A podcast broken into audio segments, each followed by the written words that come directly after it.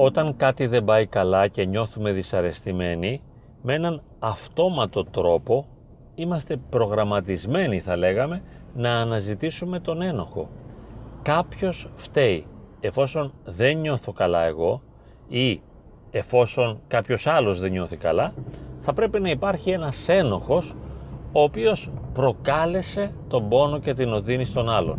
Είναι πολύ δύσκολο να γλιτώσουμε, να απελευθερωθούμε από αυτόν τον εσωτερικό προγραμματισμό ο οποίος μας πείθει ότι